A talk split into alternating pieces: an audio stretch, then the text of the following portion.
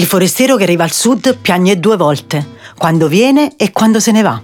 Così dice Alessandro Siani a Claudio Bisio alla fine del film Benvenuti al Sud e proverete di certo un dispiacere quando lascerete Santa Maria di Castellabate, questo spettacolare borgo marino.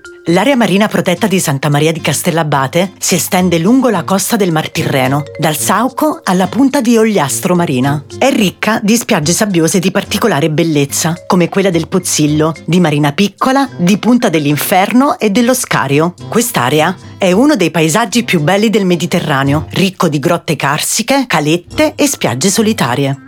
I suoi fondali sono il paradiso per i sub, come testimonia la statua di Santa Maria a mare, una statua di bronzo posta sul fondale marino per volere dei sub, che hanno voluto rendere omaggio alla Madonna protettrice delle immersioni. A proposito di immersioni, nei fondali, profondi più di 40 metri, potete trovare rami di corallo rosso o Corallium rubrum, mentre presso Cala Monte di Luna, le margherite di mare che tappezzano le pareti di un grande arco sommerso sono l'angolo di paradiso che vi consiglio per le immersioni subacquee.